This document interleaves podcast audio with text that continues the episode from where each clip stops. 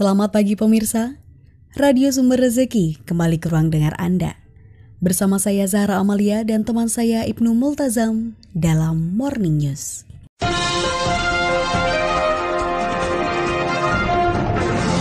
Menjelang hari libur Lebaran 2021, banyak masyarakat yang akan melakukan mudik ke sejumlah wilayah di seluruh Indonesia. Mudik sudah menjadi hal rutin bahkan menjadi budaya yang dilakukan mayoritas perantau. Para perantau berbondong untuk kembali ke daerahnya guna merayakan Hari Besar Idul Fitri. Namun pemirsa, pemerintah mengeluarkan larangan mudik tahun ini, baik transportasi darat, laut maupun udara. Larangan ini dikeluarkan karena masih maraknya virus COVID-19 yang mewabah di Indonesia. Mudik biasanya akan melibatkan banyak orang dan kerumunan, bahkan ketika mendekati Lebaran, pembeludakan penumpang akan terjadi di berbagai transportasi umum. Untuk penjelasan selengkapnya, kita sudah terhubung oleh reporter Ramadan Wahid. Larangan mudik Lebaran 2021 resmi dilarang oleh pemerintah beberapa waktu lalu. Warga dilarang mudik mulai tanggal 6-17 Mei 2021. Larangan mudik ini diperuntukkan bagi semua kalangan masyarakat, termasuk juga aparatur negara. Pelarangan mudik ini merupakan bentuk upaya pemerintah menekan penyebaran COVID-19. Berikut pernyataan tegas Menko PMK Muhajir Effendi dalam jumpa pers. Tahun 2021 mudik ditiadakan. Berlaku untuk seluruh ASN, TNI, Polri, BUMN, karyawan swasta maupun pekerja mandiri dan juga seluruh masyarakat.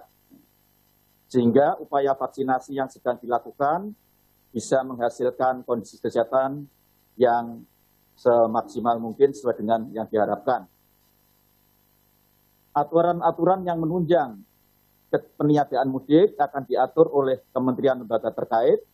Menindaklanjuti larangan itu, Satgas Penanganan COVID-19 menerbitkan Surat Edaran Nomor 13 Tahun 2021 yang mengatur tentang peniadaan mudik Lebaran. Namun, pelaku perjalanan yang dikecualikan tersebut juga harus mendapatkan izin tertentu.